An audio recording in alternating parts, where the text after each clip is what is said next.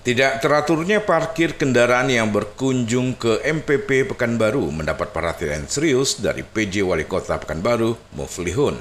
Kepada wartawan, Muflihun menyebutkan saat ini parkir kendaraan di MPP terkesan berserak dan asal-asalan, sehingga banyak kendaraan pengunjung yang akan berurusan di MPP tidak bisa lagi parkir di dalam area MPP. Terkait ini, Muflihun menyebutkan sudah memanggil Kepala DPMP TSP untuk menata parkir di gedung MPP.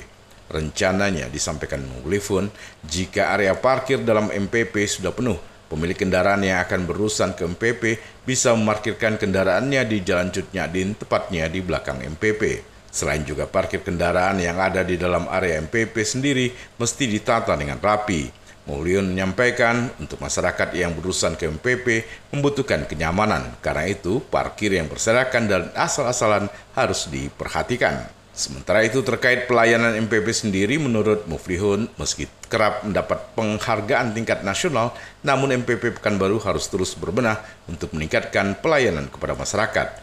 Dalam catatan Muflihun, MPP harus terus melakukan inovasi digital untuk peningkatan pelayanan sekaligus mempertahankan yang sudah ada. Ya, kalau uh, eh, MPP kita memang suatu MPP yang baik ya, karena harus diakui karena memang dari tahun ke tahun selalu mendapat penghargaan.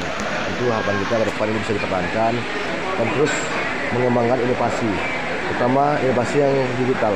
Karena sekarang ini eh, inovasi yang muncul itu rata-rata digital.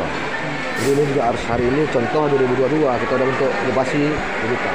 2023 itu dikembangkan, jadi nggak stuck. Jadi ada juga pengembangan kita dengan inovasi-inovasi yang ada di Kota Bandar. Hmm. Kalau itu kalau kalau untuk yang berkunjung ke MPP masalah parkir juga ke, sering dikeluhkan sama masyarakat yang berurusan di MPP itu Pak Oli. Mungkin parkir, ada ya? solusi ah solusi dari kita mungkin Pak Oli.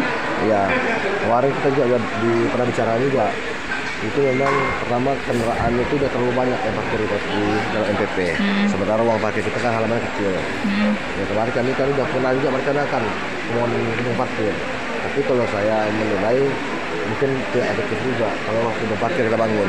Mungkin hmm. mungkin kita akan coba rapikan besok mungkin di halaman belakang. Oh. Kita akan coba rapikan. Hmm. Juga parkir kendaraan sama PP itu mau kita pindah di pojok semua. Desi Suryani, Tim Liputan Barabas melaporkan.